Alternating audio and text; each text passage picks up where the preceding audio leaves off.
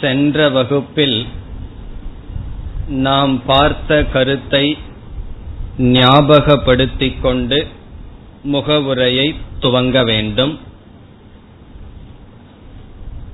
எல்லா ஜீவராசிகளில் மனிதன் ஒருவனுக்குத்தான் நான் மனிதன் என்கின்ற அறிவு இருக்கின்றது.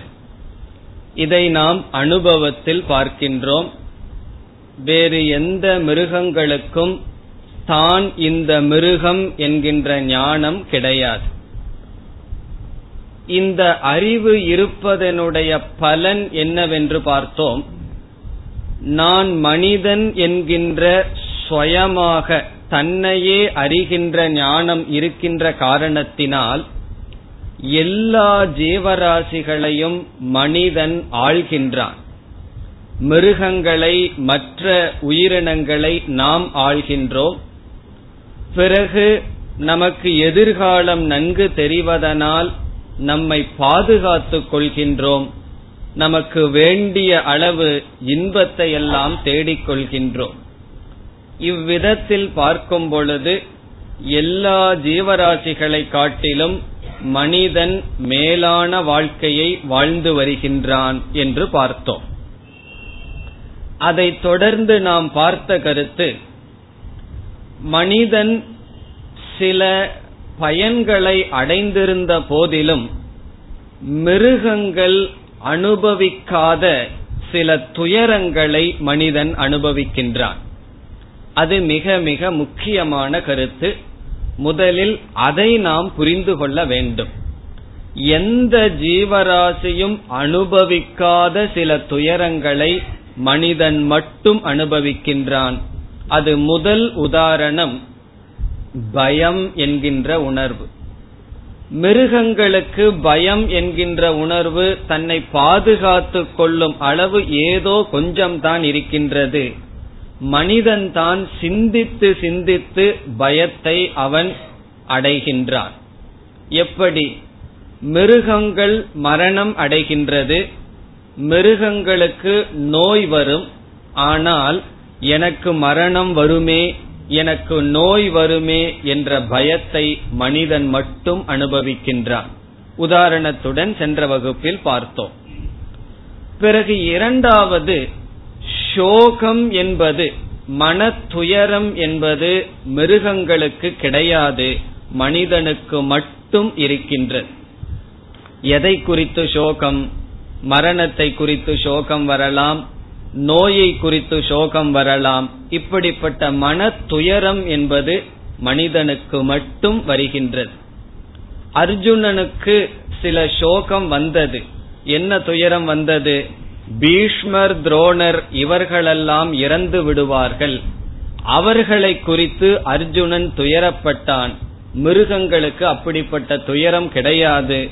நமக்கு வேண்டியவர்கள் இறந்து விடுவார்கள் என்று மிருகம் துயரப்படாது அல்லது நான் இறக்கப் போகின்றேன் என்றும் மிருகமானது துயரப்படாது. தர்மா தர்ம விஷயங்களில் மனிதன் துயரப்படுவான் மிருகங்களுக்கு அந்த ஞானமே கிடையாது. பிறகு மனிதனுக்கு லோபம் மோகம் மதம் இப்படிப்பட்ட மன நோய்கள் இருந்து அதனால் துயரப்படுகின்றான். மிருகங்களுக்கு அப்படிப்பட்ட துயரம் இல்லை. இந்த மனிதன் மட்டும் அனுபவிக்கின்ற துயரத்தை சாஸ்திரம் சம்சாரக என்று கூறுகின்றது. இப்ப சம்சாரம் என்றால் மனிதனால் அனுபவிக்கப்படுகின்ற மானச தாபம் மன துயரம். இந்த மன துயரத்தை நீக்க வேண்டும் என்றால் மிருகங்களுக்கு இப்படிப்பட்ட சோகம் இல்லை என்று பார்த்தோம். மனிதர்களுக்கு இப்படிப்பட்ட துயரம் இருக்கின்றது. அப்படி என்றால் துயரத்திலிருந்து விடுதலை அடைய என்ன செய்வது? சிலர் முடிவு செய்தார்கள் மிருகங்களைப் போல் வாழ்ந்து விட்டால் இந்த துயரம் இல்லையே. எதற்கு பந்தம் எதற்கு சொந்தம் எதற்கு தர்மங்கள் இவைகளெல்லாம் இருந்தால்தானே துயரம் வருகின்றது என்று சிலர் முயற்சி செய்தார்கள். அவர்கள் என்ன வெற்றியை கண்டார்கள்? மிருகங்கள் முடிவெட்டுவதில்லை அவர்களும் அதை செய்யாமல் இருந்தார்கள். மிருகமெல்லாம் நெகத்தை வெட்டாம இருந்தது அவர்களும் அதை செய்யவில்லை. மிருகங்களெல்லாம் குளிப்பதில்லை அவர்களும் அதை செய்யவில்லை. இந்த ஹிப்பீஸ் சொல்லி கொஞ்சம் வருஷத்துக்கு முன்னாடி பிரசித்தமானார்கள். அதைத்தான் அவர்கள் செய்ய முடிந்தது. மிருகங்கள் ஆடையை அணிவதில்லை அதையும் அவர்கள் விட்டார்கள். பிறகும் மனிதனாகத்தான் வாழ்ந்தார்கள். என்றால் மனிதனுடைய துயரத்துடன் மிருகத்தை போன்றுதான் வாழ முடிந்தது. மனிதனிடம் இருக்கின்ற துயரத்தை நீக்குவதற்கு மிருகமாக மாறி மனிதன் துயரத்திலிருந்து விடுதலை அடைய முடியாது. பிறகு மனிதன் தெய்வமாக மாறித்தான் மனிதனிடம் இருக்கின்ற துயரத்திலிருந்து விடுதலை அடைய முடியும். ஆகவே மனிதனாக இருப்பதே சம்சாரம் துயரம். அந்த துயரத்தை நீக்குவதற்கு மனிதனை தெய்வமாக மாற்றுவதற்கு நாம் பகவத்கீதை படிப்ப படிப்பதற்கு ஆரம்பம் செய்கின்றோம். இப்ப பகவத்கீதையினுடைய படிப்பு நமக்கு எதை கொடுக்கின்றது என்றால் நம்முடைய மனதில் இருக்கின்ற துயரத்தை சோகத்தை நீக்குகின்றது. ரொம்ப பேர்த்துக்கு இதனுடைய கருத்து தெரிவதில்லை. பகவத்கீதை அல்லது வேதாந்தம்னு சொன்ன உடனே என்ன சொல்வார்கள்? வயதை பார்ப்பார்கள். இந்த வயதுல பகவத்கீதை உனக்கா? எல்லாம் ரிட்டையர் ஆனதற்கு பிறகு பார்க்கலாம் என்று முடிவு செய்து விடுவார்கள். காரணம் என்ன? இந்த பகவத்கீதை வேதாந்தம் என்பது பொழுதுபோக்குக்காகவோ அல்லது எல்லாவற்றையும் விட்டு விட்டு ஓடியவர்களுக்காகவோ சொல்லப்படவில்லை.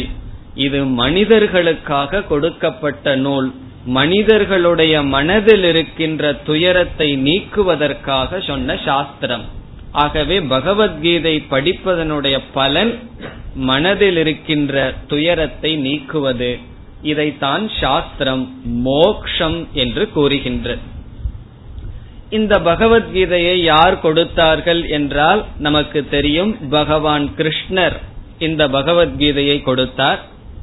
பகவானுக்கு எங்கிருந்து இந்த அறிவு வந்தது அல்லது அறிவு கிடைத்தது நம்முடைய துயரத்தை நீக்குவதற்கான அறிவு பகவான் எங்கிருந்து அடைந்தார் என்றால் பகவான் வேதத்திலிருந்து தான் கீதையில் இந்த கருத்தை கூறுகின்றார். ஆகவே பகவத்கீதை என்பது வேதத்தினுடைய சாரம். வேதத்துல என்ன கருத்து இருக்கின்றதோ அதுதான் பகவத்கீதையில் இருக்கின்றது. ஆகவே நாம் வேதம் என்ன பேசுகின்றது என்று வேதத்தினுடைய சாரத்தை இப்பொழுது சுருக்கமாக பார்ப்போம். அவ்விதம் பார்த்துவிட்டு பிறகு நாம் பகவத்கீதைக்குள் நேரடியாக சென்று விடலாம். இப்பொழுது நாம் என்ன கருத்துக்கு வருகின்றோம்? வேதத்தினுடைய சாரம் என்ன? வேதம் என்பது நாம் அறிந்த சாஸ்திரம். அந்த வேதம் என்ன பேசுகின்றது? முழு வேதத்தினுடைய மைய கருத்து என்ன? அதுதான் இப்பொழுது நாம் விசாரத்திற்கு எடுத்துக் கொள்கின்றோம். சங்கராச்சாரியார் பகவத்கீதைக்கு வியாக்கியானம் எழுதும் பொழுது இவ்விதம் அறிமுகப்படுத்துகின்றார். திவிதோகி வேதோக்தக தர்மக. பிரவருத்தி லட்சணக நிவிருத்தி லட்சணச்ச துவிதக என்றால் இரண்டு விதம் வேதோக்தக தர்மக. வேதத்தில் சொல்லப்பட்ட தர்மம் இங்கு தர்மம் என்றால் விஷயம். வேதத்தில் சொல்லப்பட்டுள்ள விஷயம் துவிதக இரண்டு. ஒன்று பிரவருத்தி லட்சணக மற்றொன்று நிவிருத்தி லட்சணக பிரவருத்தி லட்சணம் நிவிருத்தி லட்சணம் என்று இரண்டு விதமான தர்மம் வேதத்தில் சொல்லப்பட்டுள்ளது. இப்ப சங்கராச்சாரியார் என்ன செய்து விட்டார்? முழு வேதத்தையே இரண்டாக பிரித்து விட்டார். வேதத்தில் பேசப்படுகின்ற கருத்து இரண்டுதான் என்று கூறுகின்றார். ஒன்று பிரவருத்தி லட்சணம் இனி ஒன்று நிவிருத்தி லட்சணம் இதனுடைய பொருள் என்ன? பிரவருத்தி என்ற சொல் செயல்படுதல் ஆக்டிவ் என்று பொருள். லட்சணம் என்றால் அந்த தன்மை. நிவிருத்தி என்றால் விட்டு விடுதல் பாசிவ் நிவிருத்தி என்றால் விட்டு விடுதல் ஆக்டிவ் என்றால் பிரவருத்தி என்றால் ஆக்டிவ் செயல்படுதல். இப்ப முழு வேதத்தினுடைய சாரத்தை எப்படி சொல்லலாம்? பிரவருத்திகி நிவத்திகி பிரவருத்தி தர்மக நிவத்தி தர்மக என்று சொல்லலாம். இந்த நிவத்தி தர்மம்னா என்னன்னு பிறகு பார்ப்போம். ஒவ்வொரு முதலில் பிரவருத்தி தர்மத்தை எடுத்துக்கொண்டு விசாரம் செய்யலாம். பிரவருத்தி தர்மக பிரவிற்த்தி வேதம் பேசுகின்றது என்றால் என்ன? பிரவிற்த்தி என்றால் செயல்படுதல்.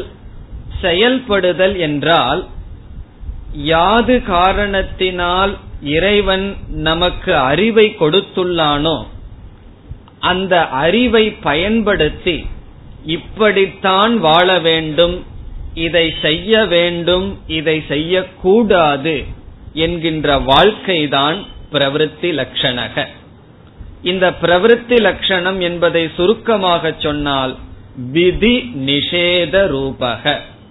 விதி என்றால் இதை செய் நிஷேதம் என்றால் இதை செய்யாதே. இப்ப பிரவருத்தி லட்சணம் என்றால் இதை செய்ய வேண்டும் இதை செய்யக்கூடாது என்கின்ற சாஸ்திரம்.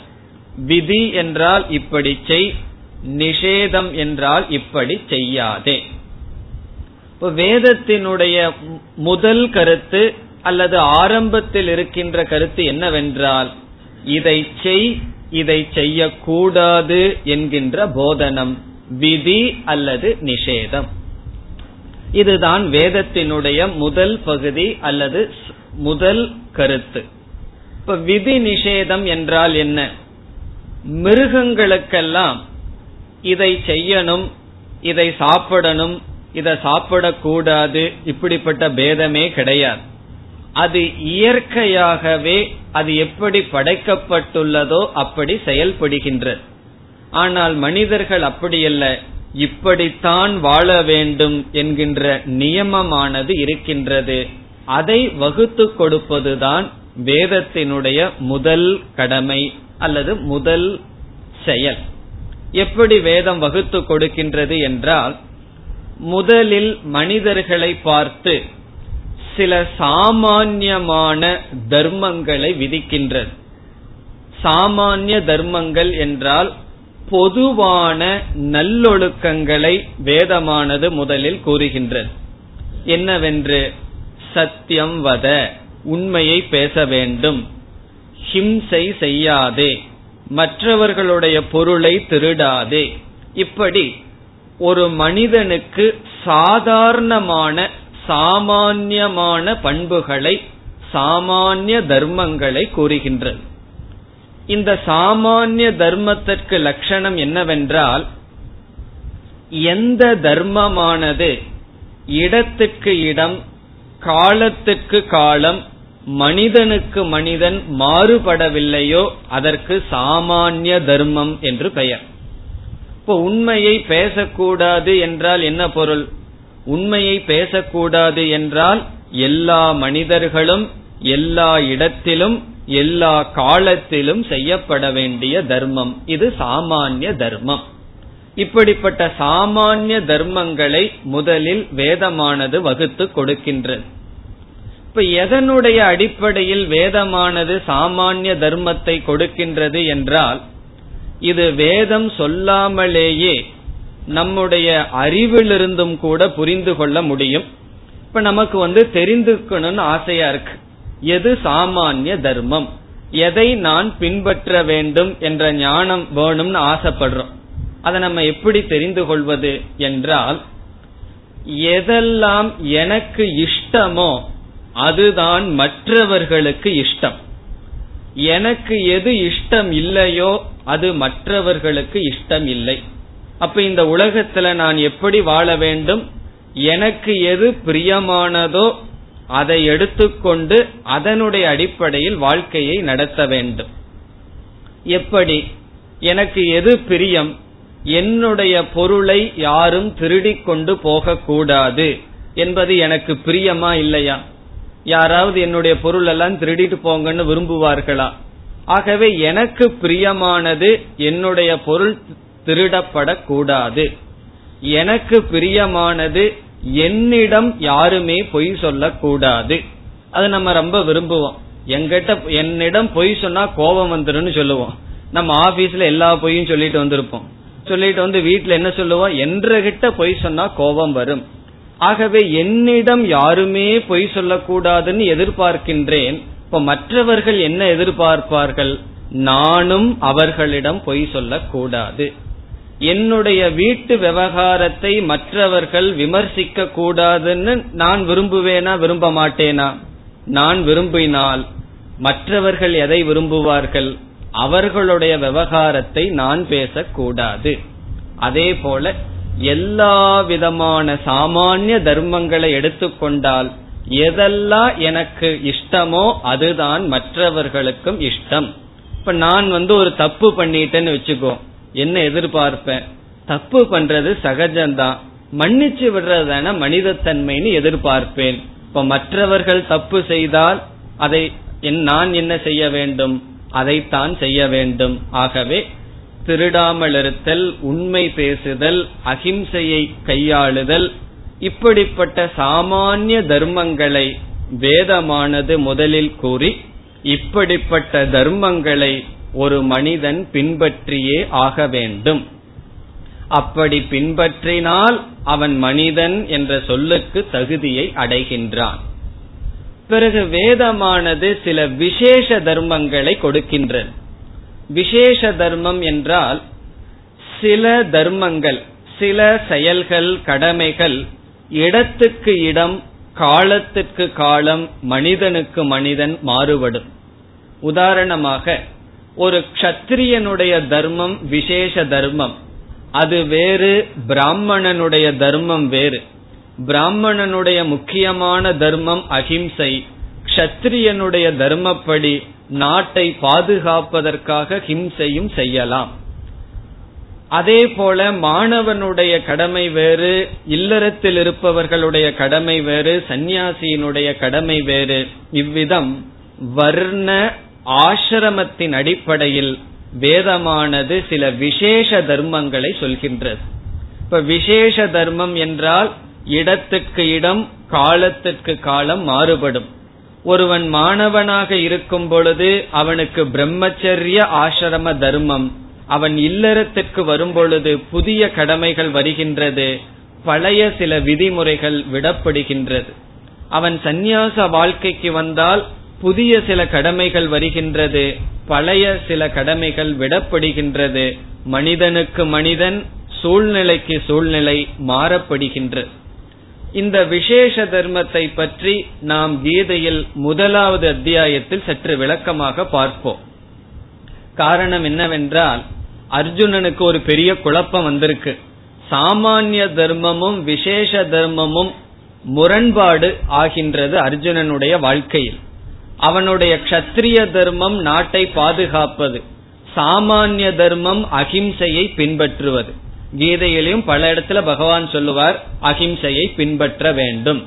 இப்ப எந்த உயிருக்கும் தீங்கு விளைவிக்க கூடாதுங்கிறது ஒரு தர்மம் நாட்டுக்காக போராடலாம் என்பதும் ஒரு தர்மம்.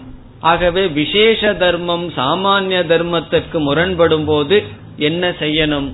இப்படிப்பட்ட குழப்பம் அர்ஜுனனுக்கு வருகின்றது. நாம் முதலாவது அத்தியாயத்தில் அர்ஜுனனுடைய மனதையே விசாரம் செய்ய இருக்கின்றோம். அப்பொழுது அதற்கு தீர்வு காணுவோம். இப்பொழுது இதோடு விட்டு விடலாம். விசேஷ தர்மம் சாமானிய தர்மம் என்று இரண்டு விதமான தர்மங்கள் வாழ்க்கை முறை வாழ்க்கை நெறி வேதமானது பேசுகின்றது.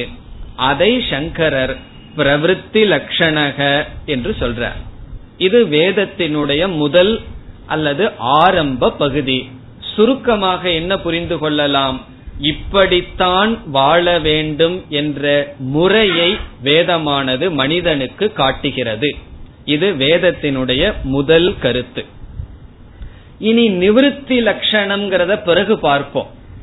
இப்பொழுது நாம் அடுத்ததாக விசாரம் செய்ய இருப்பது வேதம் சொல்கின்ற பிரவருத்தி லட்சணமான தர்மப்படி ஒருவன் வாழ்ந்தால் என்ன பிரயோஜனத்தை அடைகின்றான்? என்னைக்குமே பிரயோஜனத்தை கேட்பார்கள். ஏதாவது ஒரு காரியத்தை செய்யறன்னு சொன்னா முதல்ல என்ன பிரயோஜனம்? இப்ப நீங்க கீதைக்கு இங்க வர்றீங்கன்னு சொன்ன உடனே முதல் கேள்வி என்ன கேட்பார்கள்? எதற்கு போகிறீர்கள். அதனால என்ன பிரயோஜனம் கிடைக்கும்? டைம் வேஸ்ட தவிர வேற ஏதாவது பிரயோஜனம் கிடைக்குமான்னு சில பேருக்கு ஒரு எண்ணம். என்ன பிரயோஜனம் கிடைக்கும்? எதை உத்திஷ உத்தேசம் செய்து இதை செய்கிறீர்கள்? ஆகவே வேதம் வந்து இப்படித்தான் வாழ வேண்டும்னு சாமானிய விசேஷ தர்மம் சொல்லுது. சாமானிய தர்மம்னா மற்றவர்களிடம் நான் எதை எதிர்பார்க்கிறனோ அதைத்தான் நானும் செய்யணும்னு நேர்மையா வாழ்றோம். இப்ப உண்மையாக வாழ்ந்து நேர்மையாக வாழ்ந்தா இந்த உலகத்துல வாழ முடிவதில்லை. நமக்கெல்லாம் சில நஷ்டங்கள் கஷ்டங்கள் வர்றதெல்லாம் பார்க்கிறோம். புராணத்துல கதைகள் எல்லாம் வேற இருக்கு. ஹரிச்சந்திரன் வந்து உண்மை பேசணும்னு ஆரம்பிச்சான். எவ்வளவு கஷ்டப்பட்டான். ஒரு பொய் பேசியிருந்தான்னா அவ்வளவு கஷ்டம் இல்லையே. ஆகவே இந்த வேதம் சொல்லி இருக்கிற சாமானிய விசேஷ தர்மங்களை எல்லாம் பின்பற்றி வாழ்ந்தால் அதுல ஏதோ சுகம் வர்ற மாதிரி தெரியலையே. கஷ்டங்கள் தானே வர்ற மாதிரி தெரிகின்றது. அப்படி என்றால் வேதம் சொல்கின்றபடி ஒருவன் இந்த வாழ்க்கை வாழ்ந்தால் என்னென்ன பிரயோஜனத்தை அடைகின்றான்? அதை வரிசையாக பார்ப்போம். முதல் பிரயோஜனம் என்னவென்றால் சாஸ்திரம் சொல்கின்றது நமக்கு கிடைக்கின்ற உடல் நமக்கு கிடைக்கின்ற பெற்றோர்கள் நமக்கு கிடைக்கின்ற சூழ்நிலை இவைகள் எல்லாமே எதிர்ச்சையாக வரவில்லை. எதிர்ச்சான்னு சொன்னா ஆக்சிடென்ட் ஒரு சான்ஸா நமக்கு வரல இவைகளெல்லாம் புண்ணியத்தினால் தான் வருகின்றது. நமக்கு கிடைக்கிற ஆயுள் நமக்கு கிடைக்கின்ற சூழ்நிலை நமக்கு கிடைச்சிருக்கிற புத்தி இவைகள் எல்லாமே அது திடீர் என்று நமக்கு வரவில்லை. இந்த லாட்டரி சீட்ல பணம் வர்ற மாதிரி நமக்கு வரல. இவைகளெல்லாம் நம்முடைய புண்ணியத்தினால் தான் வந்து வந்துள்ளது. எதெல்லாம் நம்முடைய முயற்சி இல்லாம நமக்கிடம் இருக்கின்றதோ அவைகளெல்லாம் புண்ணியத்தினுடைய விளைவு. ஒருவன் பிறக்கும் பொழுதே வசதியான குடும்பத்தில் பிறக்கின்றான். ஒருவன் சாக்கடையில் பிறக்கின்றான். அவன் எப்படி இரண்டு ஜீவராசிகள் ஏன் பிறக்கின்றது என்றால் அவரவர்கள் சம்பாதித்து வைத்த புண்ணியத்தின் அடிப்படையில் சூழ்நிலைகள் அமைகின்றது. வாழ்க்கைக்கு தேவையான பொருள்கள் நமக்கு தேவை என்றால் அவைகள் திடீரென்று வரவில்லை புண்ணியத்தினால் தான் அவர்கள் வருகின்றது. இதையெல்லாம் நம்பணும்னா சாஸ்திரத்தின் மீது நம்பிக்கை வேணும். ஆரம்ப காலத்துல நமக்கு வந்து நம்பிக்கை தான் நம்மளுடைய பயணத்திற்கு ஆன்மீகம்ங்கிற பயணத்திற்கு ஒரு சக்கரத்தை போல. நம்பிக்கை இல்லை அப்படின்னு சொன்னா நம்ம வந்து பயணமே செய்ய முடியாது விசாரமே செய்ய முடியாது. இப்ப புண்ணியம் என்கின்ற ஒரு பலனினால் நமக்கு தேவையான பொருள்கள் பிறகு இன்பத்தை அனுபவிக்கின்ற பொருள்கள் எல்லாம் கிடைக்கின்றது என்று சாஸ்திரமானது கூறுகின்றது. ஆகவே புண்ணியம் என்கின்ற பொருளை வைத்துக் கொண்டுதான் நாம் வாழ்க்கைக்கு தேவையான பொருள்களை அடைய முடியும். இந்த புண்ணியத்தை எப்படி அடைய முடியும் என்றால் சாஸ்திரம் சொல்கின்றது பிரவருத்தி லட்சணப்படி அதாவது தர்மப்படி ஒருவன் வாழ்ந்தால் அந்த தர்மத்தினுடைய விளைவு புண்ணியம் அது நமக்கு புண்ணியத்தை கொடுக்கின்றது. இப்ப நேர்மையா வாழ்றதுனால என்ன பிரயோஜனம் என்றால் நேர்மையாக வாழ்வதனுடைய வாழ்க்கையில் பலன் நமக்கு புண்ணியம் என்கின்ற பிரயோஜனம் வருகின்றது. அந்த புண்ணியம்ங்கிற பிரயோஜனம் என் கண்ணுக்கு தெரியலையேன்னு சொன்னா சாஸ்திரம் என்ன சொல்லுது? அந்த புண்ணியம் அதிருஷ்டம் என்று சொல்கின்றது. அதிருஷ்டம்னா அது கண்ணுக்கு தெரியாது. அது கண்ணுக்கு தெரியாத பலன் புண்ணியம் என்கின்ற பலன். அந்த புண்ணியத்தினுடைய விளைவு என்ன? நம்முடைய வாழ்க்கைக்கு தேவையான பொருள்கள் எல்லாம் அதனால் தான் கிடைக்கின்றது. சில சமயங்கள்ல பார்க்கலாம். சில வீட்டுல சில பொருள்கள் கெட்டு அழுகி தூக்கி எறிவார்கள். சில இடங்கள்ல அந்த பொருள் இல்லாமலேயே சில குழந்தைகள் இறப்பதை பார்க்கலாம். ஆகவே வாழ்க்கை வாழ்வதற்கு தேவையான பொருள்கள் கூட உடலுக்கு நோய் வந்தால் அதை சரிக்கட்டு தேவையான பொருள்கள் கூட இல்லாமல் சிலர் கஷ்டப்படுகிறார்கள் என்று பார்க்கின்றோம். சிலருக்கு அத்துடன் பிறக்கின்றார்கள். ஆகவே நமக்கு வாழ்க்கைக்கு சாதாரண வாழ்க்கைக்கு தேவையான பொருள் தேவை என்றால் அந்த அர்த்தம் அந்த பொருளானது நேர்மையான வாழ்க்கையினால் தான் அடையப்படும். அது ஆரம்ப காலத்துல கண்ணுக்கு தெரியாவிட்டாலும் அதுதான் சத்தியம் என்று சாஸ்திரம் கூறுகிறது. பிறகு ஒரு மனிதனுக்கு வந்து வாழ்க்கைக்கு தேவையான பொருளை மட்டும் கொடுத்துட்டா சந்தோஷமா இருப்பானா என்றால் இருக்க மாட்டான். அந்த வாழ்க்கைக்கு தேவையான பொருளை அடைஞ்சதற்கு பிறகு இன்பத்தை அனுபவிக்க வேண்டும் என்ற ஆசை வரும். இப்ப வீடே இல்லாதவனுக்கு முதல்ல என்ன கேட்பான்? டிவி வேணும்னு கேட்பானோ? அவனுக்கு வீடே இல்ல டிவி எங்க வச்சுக்குவான்? முதல்ல வீடு வேணும்னு கேட்பான். ரொம்ப பசியாக இருப்பவன் எதை கேட்பான்? சாப்பிடுறதுக்கு சாப்பாடு வேணும்னு கேட்பான். கொஞ்சம் சாதம் கொடுத்த உடனே என்ன கேட்பான்?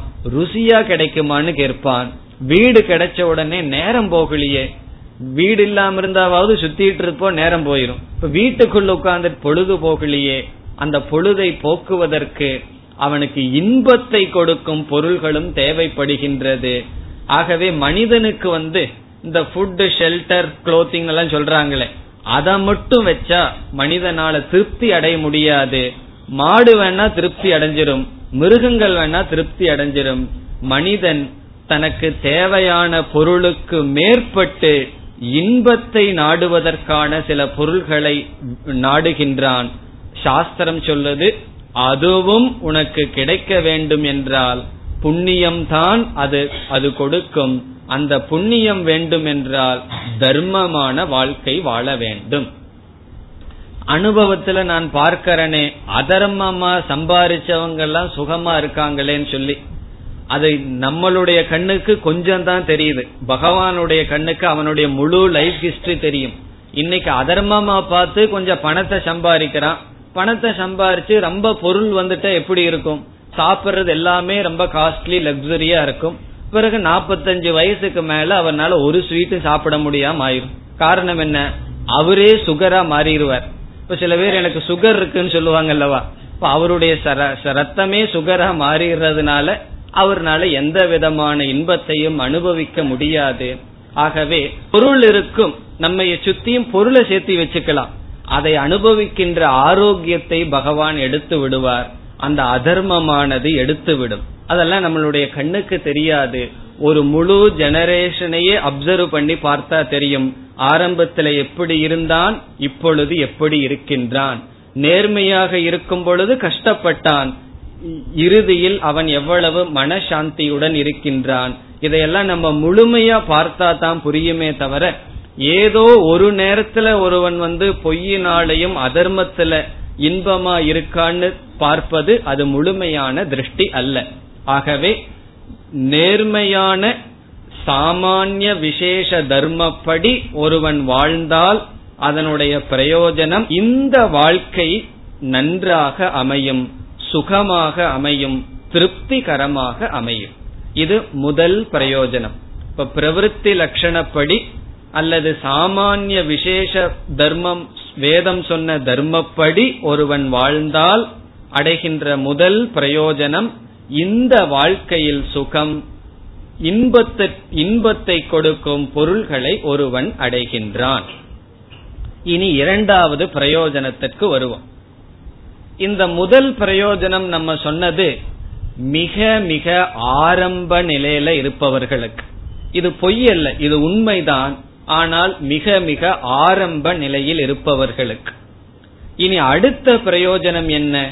தர்மப்படி ஒருவனுடைய வாழ்க்கை அமைந்தால் அவன் அடைகின்ற அடுத்த பிரயோஜனம் என்னவென்றால் புருஷார்த்த விவேக அடைகின்ற இரண்டாவது பிரயோஜனம் புருஷார்த்த விவேக இப்ப முதல் பிரயோஜனத்தை சுருக்கமா சொன்னா அர்த்த காம லாபக.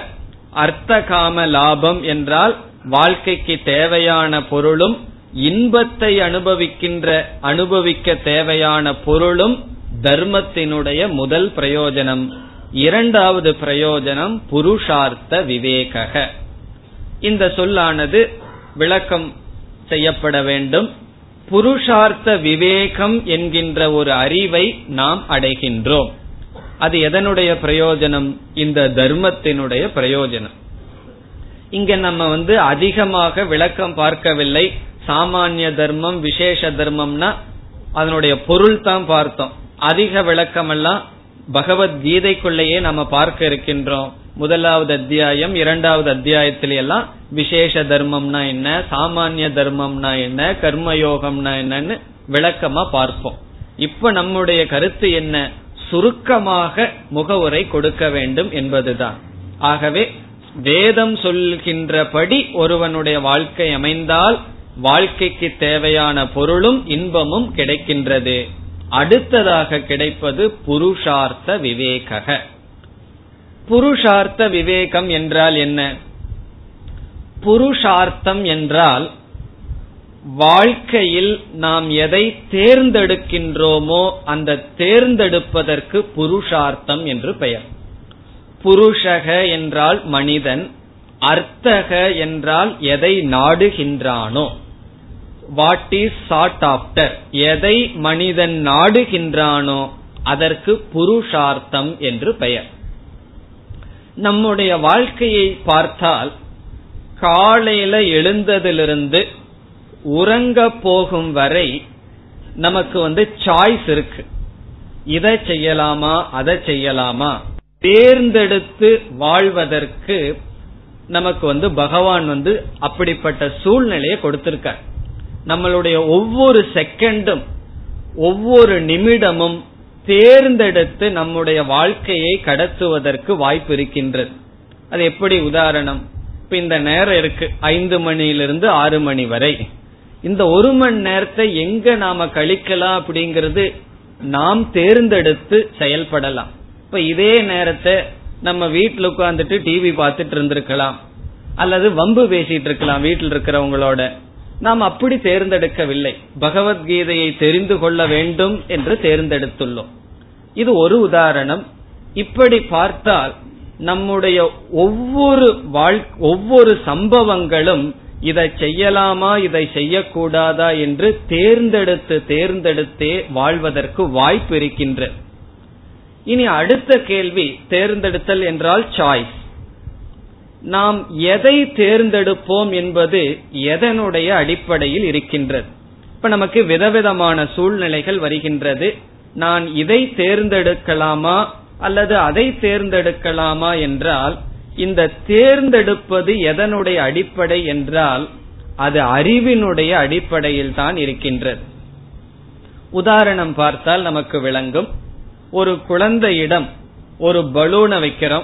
நூறு ரூபாய் நோட்டை வச்சு நீ இது எதோன்னு தேர்ந்தெடுன்னு சொல்றோம். அந்த குழந்தை எதை தேர்ந்தெடுக்கும்? அந்த ஒரு பலூனை தான் அது தேர்ந்தெடுக்கும். அந்த நூறு ரூபாய்க்குள்ள ஒரு நூறு பலூன் இருக்குதுங்கிறது குழந்தைக்கு தெரியாது. ஆகவே நம்முடைய வாழ்க்கையில ரெண்டு சூழ்நிலை ரெண்டு பொருள்கள் வந்தா எதனுடைய அடிப்படையில நாம் இதை சூஸ் பண்ணலாம் இதை தேர்ந்தெடுக்கலாம்னு தேர்ந்தெடுப்போம்? நமக்கு என்ன அறிவு இருக்கோ அதனுடைய அடிப்படையில தான் தேர்ந்தே எடுப்போம். நம்மளுடைய அறிவு வந்து பக்குவம் இல்லாம இருந்ததுன்னா எது நமக்கு நல்லதுன்னு நினைக்கிறோமோ அதை நம்ம தேர்ந்தெடுப்போம். ஆனால் அது நமக்கு நல்லதாக இருக்க வேண்டிய அவசியம் இல்லை. பல சமயங்கள்ல நமக்கு எது அனர்த்தத்தை கொடுக்குமோ அதையவே நம்ம தேர்ந்தெடுப்போம். அனர்த்தம்னு சொன்னா எது கஷ்டத்தை கொடுக்குமோ அது நல்லதுன்னு நினைச்சிட்டு தேர்ந்தெடுப்போம்.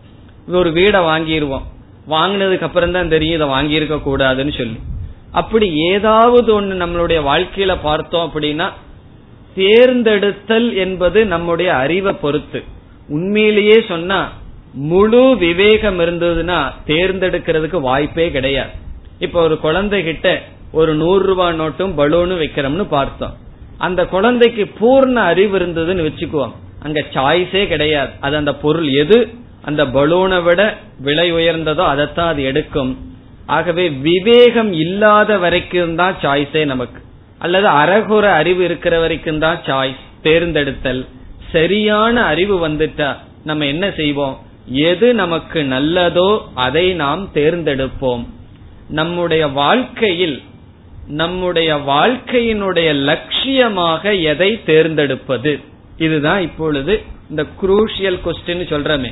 இந்த முக்கியமான கேள்வி என்ன? என்னுடைய வாழ்க்கையில் எது என்னுடைய வாழ்க்கையினுடைய குறிக்கோள்?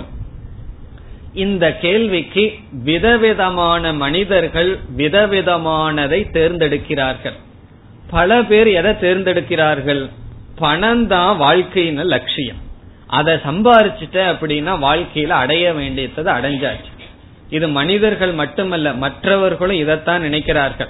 இப்போ ஒருவன் வந்து மற்றவனை பார்த்து சொல்றான் அவன் வந்து முன்னேறிட்டான். அவன் பெரிய ஆள் ஆயிட்டான்னு சொன்னா அதனுடைய அர்த்தம் என்ன? சைக்கிள்ல போயிட்டு இருக்கிறவன் கார்ல போறான்னு அர்த்தம் அவ்வளவுதான். இப்ப இந்த உலகத்தை பொறுத்தவரை அவன் முன்னேறி விட்டான்னு சொன்னா பணத்தை அடைஞ்சிட்டான். அதுதான் இந்த உலகத்தில் முன்னேறுவது அல்லது வாழ்க்கையினுடைய வெற்றி என்று சொல்லப்படுகின்றது. ஆனால் வாழ்க்கையில் என்னுடைய குறிக்கோளாக நான் எதை தேர்ந்தெடுக்க வேண்டும் என்றால் நான் எதை தேர்ந்தெடுத்தால் அது என்றுமே இருக்குமோ அதை தேர்ந்தெடுக்க வேண்டும். நான் ஒன்ன தேர்ந்தெடுக்கிறேன்.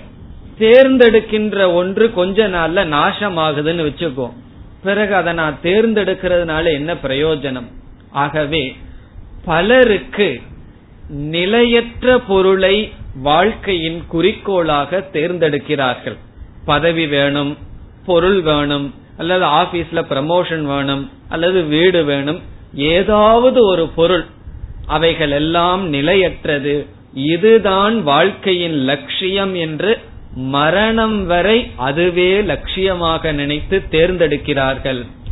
இவர்களுக்கு ஏன் இந்த புத்தி போகுதுன்னு சொன்னா இப்படிப்பட்ட விவேகம் வரணும்னு சொன்னா இங்க சாஸ்திரம் சொல்லுது தர்மப்படி வாழாவிட்டால் சரியான விவேகம் வராது.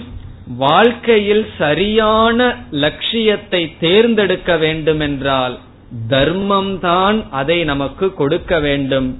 தர்மப்படி வாழ்கின்ற வாழ்க்கையினுடைய பலன் அந்த புண்ணியம் புண்ணியத்தினுடைய இரண்டாவது காரியம் என்ன? சரியான அறிவை நமக்கு கொடுக்கும். எதை என்னுடைய வாழ்க்கையில் லட்சியமாக தேர்ந்தெடுக்க வேண்டும்? அப்படி என்றால் பணத்தை சம்பாதிக்க கூடாதோ ஆரோக்கியத்தை சம்பாதிக்க கூடாது உறவை சம்பாதிக்க கூடாதுன்னு சொல்லல. இவைகளெல்லாம் சாதனை. எனக்கு சாத்தியம் இவைகள் அல்ல.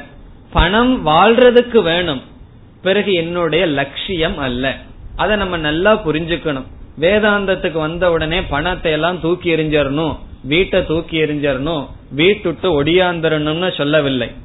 இவைகளெல்லாம் என்னுடைய குறிக்கோள் அல்ல. வீட்டை அடைவது வாழ்க்கையில் லட்சியம் அல்ல. வீட்டு தேவை என்னுடைய லட்சியம் வேறு சாத்தியம் வேறு. ஆனா இந்த உலகத்தில் இருக்கிற பலர் என்ன நினைக்கிறார்கள்? எது சாதனையையோ அதையே சாத்தியமாக கொள்கிறார்கள்.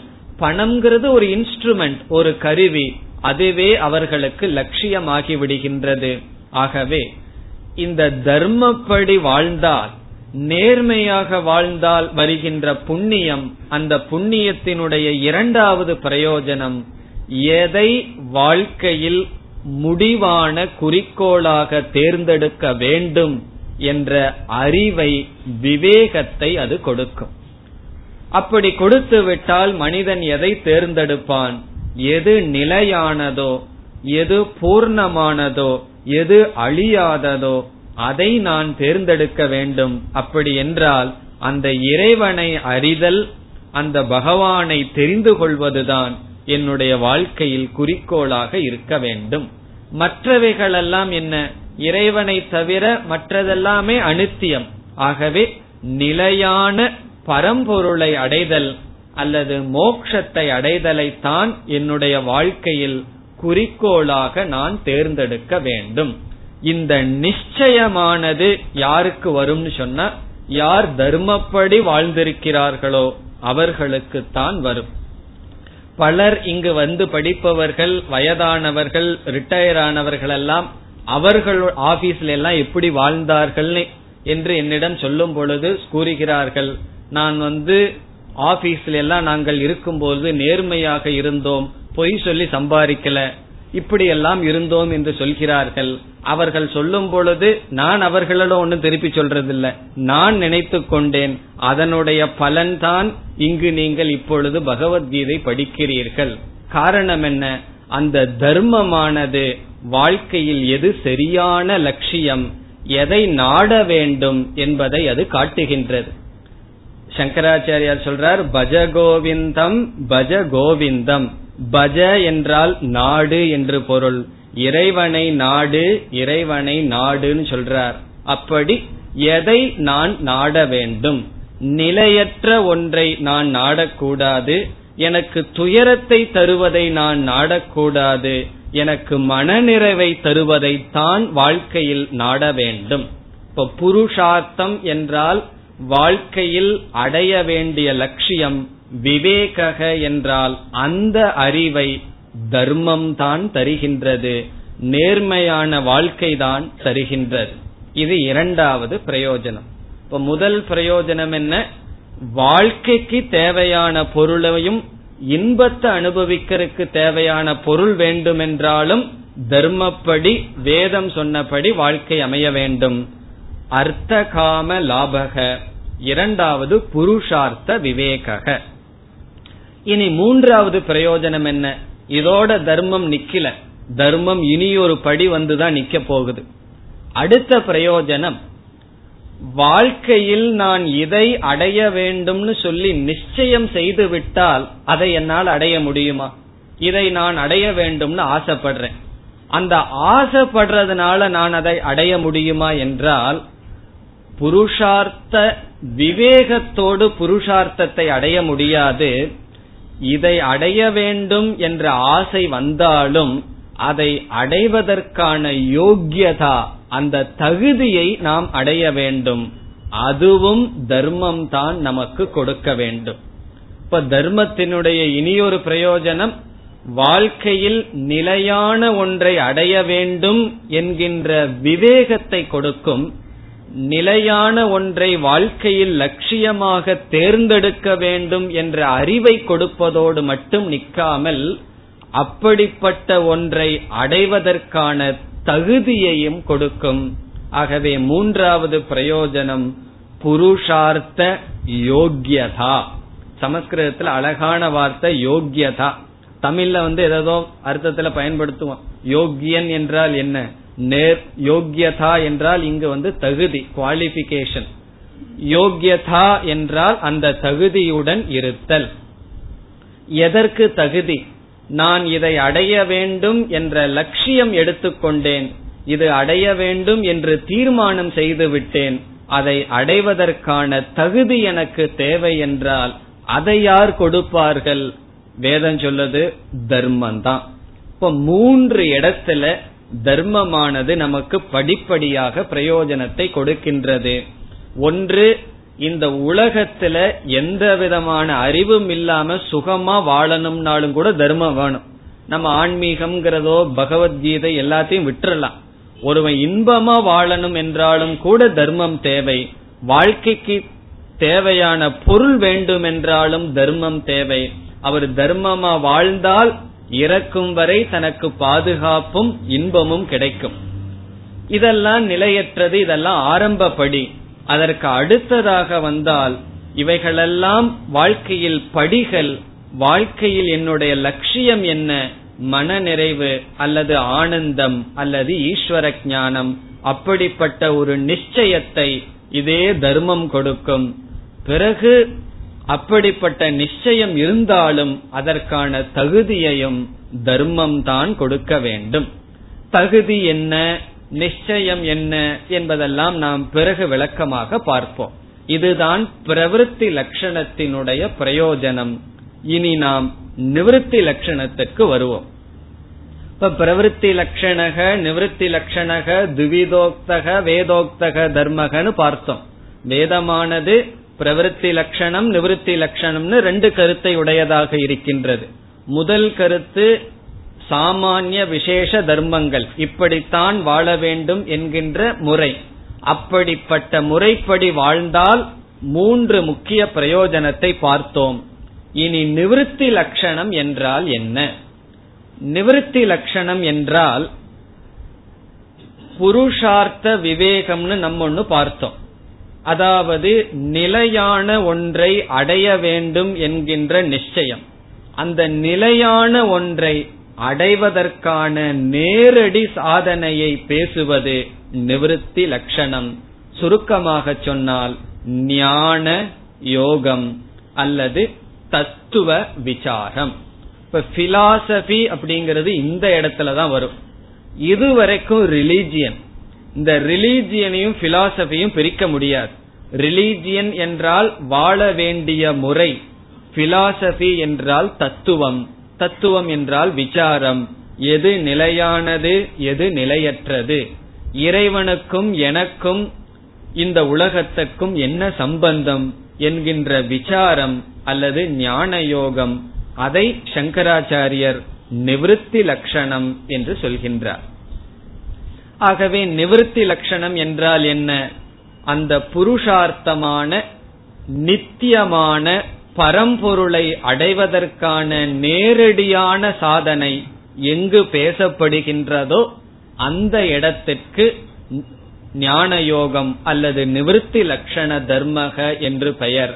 இப்ப வேதத்துல எங்கு பேசப்படுகிறது என்றால் முழு வேதத்தையே நம்ம ரெண்டா இப்ப பிரிக்கிறோம்.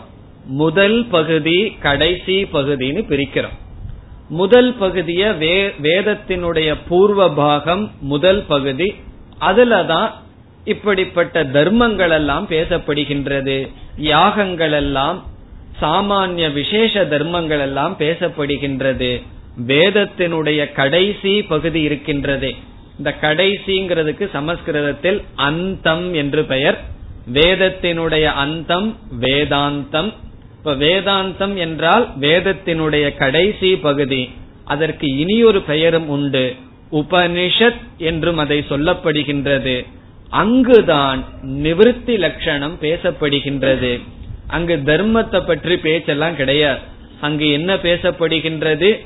இறைவன் யார்?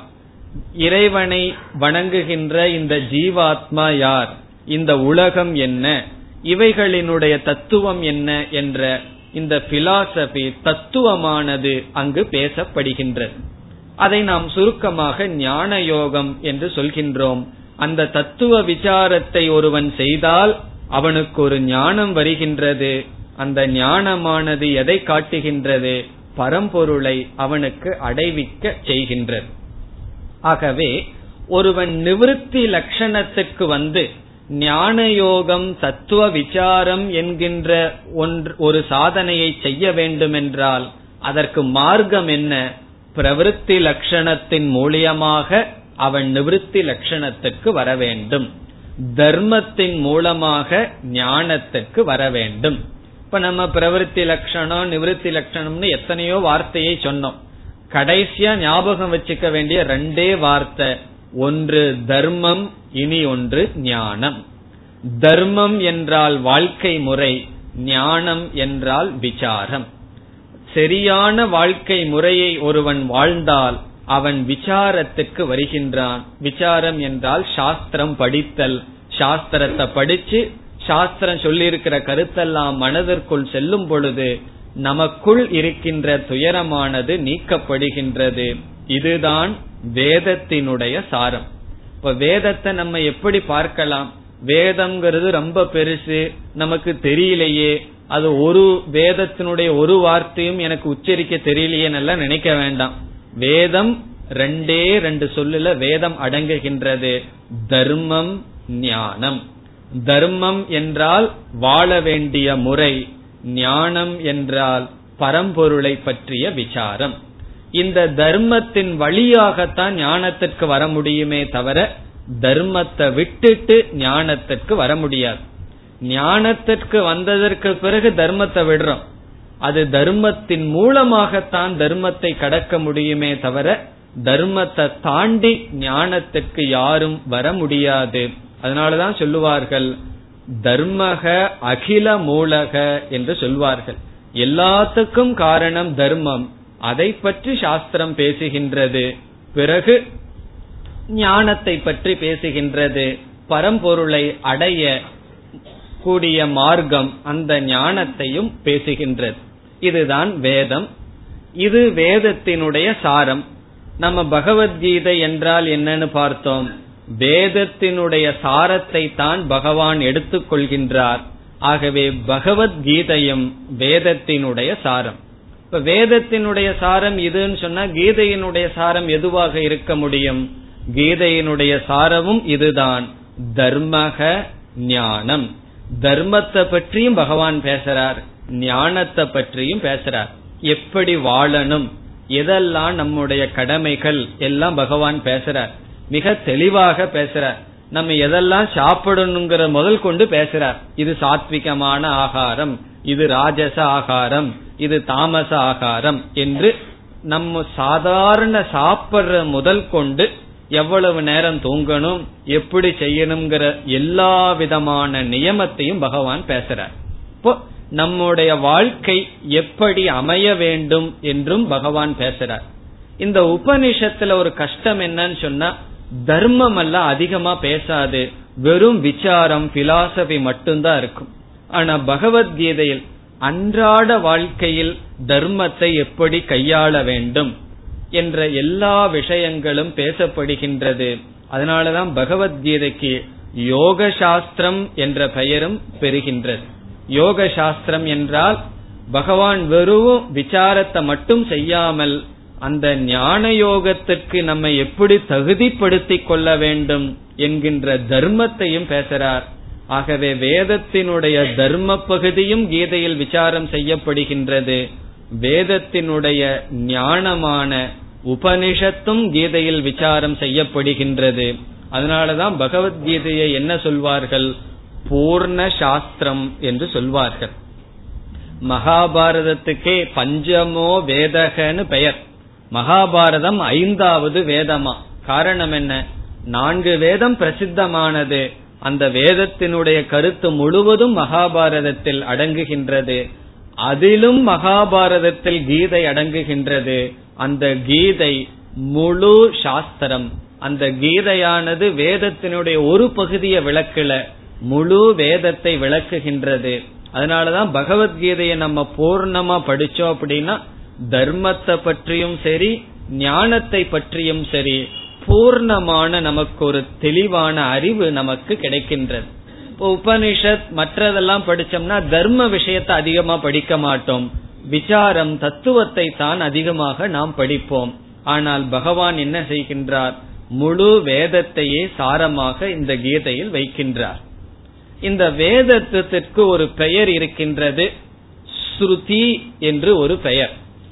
ஸ்ருதி என்றால் இந்த வேதமானது எப்படி வந்தது? அந்த காலத்தில எல்லாம் புஸ்தகமோ நோட்டோ பிரஸோ கிடையாது. இதெல்லாமே குருவானவர் உச்சரிப்பார் சிஷ்யன் காதல போட்டுக்குவான். பிறகு அதை ஆவருத்தி செய்து செய்து என்ன செய்வான்? அதை மனநம் செய்வான். பிறகு அடுத்த தலைமுறைக்கு வாயில் சொல்லுவான். பிறகு அவனுடைய சிஷ்யன் காதில் கேட்பான். இவ்விதம் காதில் கேட்டு கேட்டு இந்த வேதம் காப்பாற்றப்பட்டதனால் வேதத்திற்கு ஸ்ருதி என்று பெயர். ஸ்ருதின்னு சொன்னா எது கேட்கப்பட்டதோ அது ஸ்ருதி காரணம் என்ன இது எழுதப்பட்டதல்ல இது கேட்கப்பட்டது. பிறகு அந்த ரிஷியானவர் எங்கிருந்து வேதத்தை பிடிச்சார்னு சொன்னா சம்பிரதாயமா நாம் என்ன சொல்கின்றோம்? இந்த வேதமானது இறைவனிடமிருந்தே வந்தது. காரணம் என்ன? இறைவன் இந்த உலகத்தை படைச்சிருந்தாருன்னு வச்சுக்குவோம். என்னைக்குமே ஒரு பொருள் படைக்கப்பட்டால் அதை எப்படி கையாளணுங்கிற அறிவோட படைக்கப்படணும். நீங்க ஒரு குக்கர் வாங்கினாலும் அதுல என்ன இருக்கும்? அதை எப்படி ஆபரேட் பண்ணணுங்கிற ஒரு புஸ்தகத்தோட தான் அது வரும். அதே போல இந்த உலகத்தை பகவான் படைச்சிட்டு இந்த உலகத்தை ஒருவன் எப்படி சரியாக கையாண்டால் அவன் தேருவான்னு சொல்லி ஒரு அறிவை கொடுக்கணுமே அதுதான் வேதம். அப்படி இருக்கும்போது பகவான் படைச்சு கொஞ்சம் வருஷத்துக்கு அப்புறம் வேதத்தை கொடுப்பாரா? நம்ம ஒரு புஸ்தகம் வாங்குறோம் நம்ம ஒரு மெஷின் வாங்குறோம் வாஷிங் மெஷின் வாங்குறோம்னு வச்சுக்குவோம். வாங்கி ஆறு மாசத்துக்கு அப்புறம் அதை எப்படி பயன்படுத்தணும்னு வந்ததுன்னா அந்த புஸ்தகம் வீட்டுக்கு வருதுன்னு வச்சுக்குவோம். அதுக்கு முன்னாடியே பயன்படுத்த ஆரம்பிச்சிட்டோம். அது என்ன ஆகும்? அதை நாம் சரியாக பயன்படுத்த முடியாது. ஆகவே என்னைக்கு ஒரு பொருள் படைக்கப்படுதோ அதை எப்படி பயன்படுத்தணுங்கிற அறிவும் சேர்ந்து படைக்கப்பட வேண்டும். இந்த உலகத்தை இறைவன் படைத்தார்னு நம்ம ஏற்றுக்கொண்டால் அதே இறைவன் அப்பொழுதே படைக்கும் பொழுதே வேதத்தையும் சேர்ந்து கொடுத்தார். தூய்மையான மனதையுடைய ரிஷிகள் வாயிலாக இந்த வேதமானது வெளிப்படும்.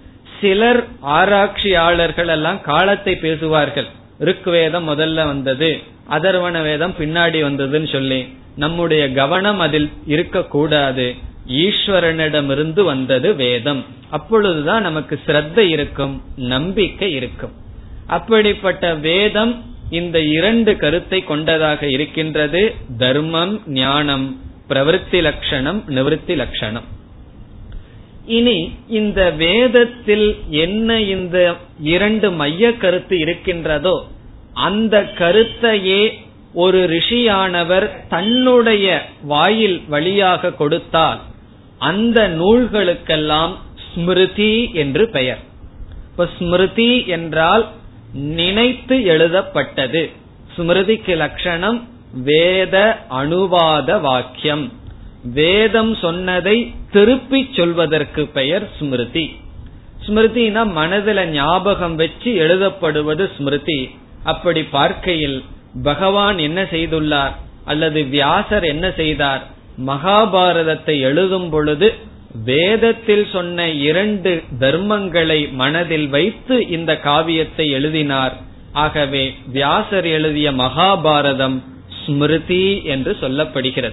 வேதத்தை தவிர எதெல்லாம் வேதத்தினுடைய கருத்தை விளக்க எழுதப்பட்டதோ அவைகள் அனைத்துமே ஸ்மிருதி என்று சொல்லப்படுகிறது. அது மனுஸ்மிருதி யாக்ஞவல்ய ஸ்மிருதி புராணங்கள். நம்ம விதவிதமான புராணங்கள் படிக்கிறோம் அல்லவா? எல்லாமே ஸ்மிருதி தான்.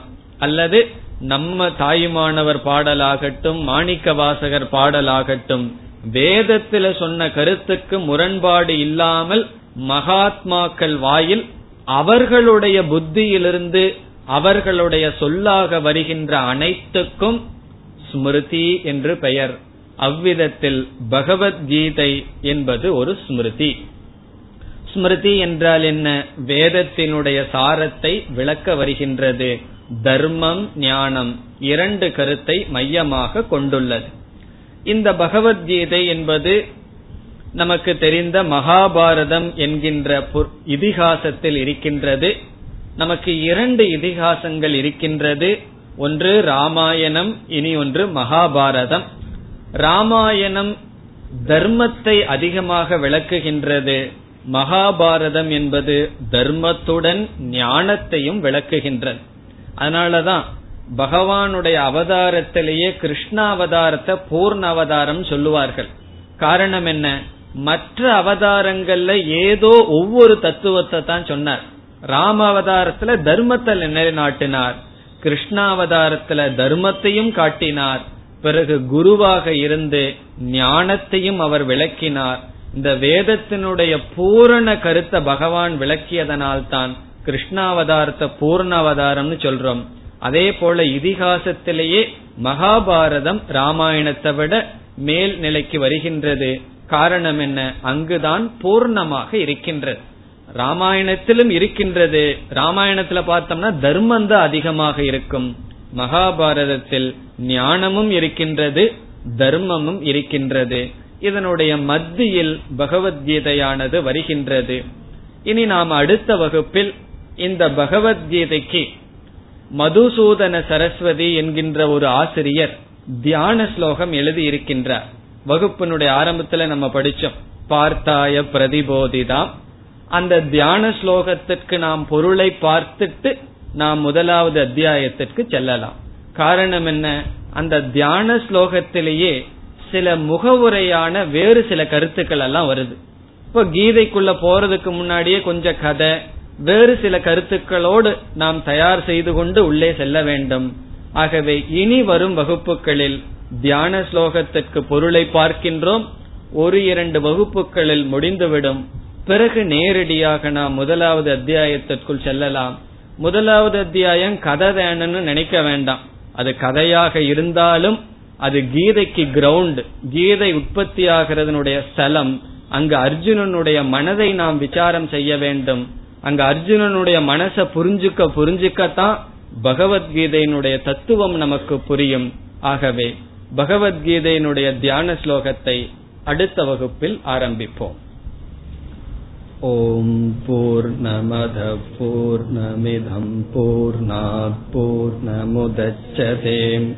पूर्णस्य पूर्णमादाय पूर्णमेवावशिष्यते ॐ शान्ति शान्ति शान्तिः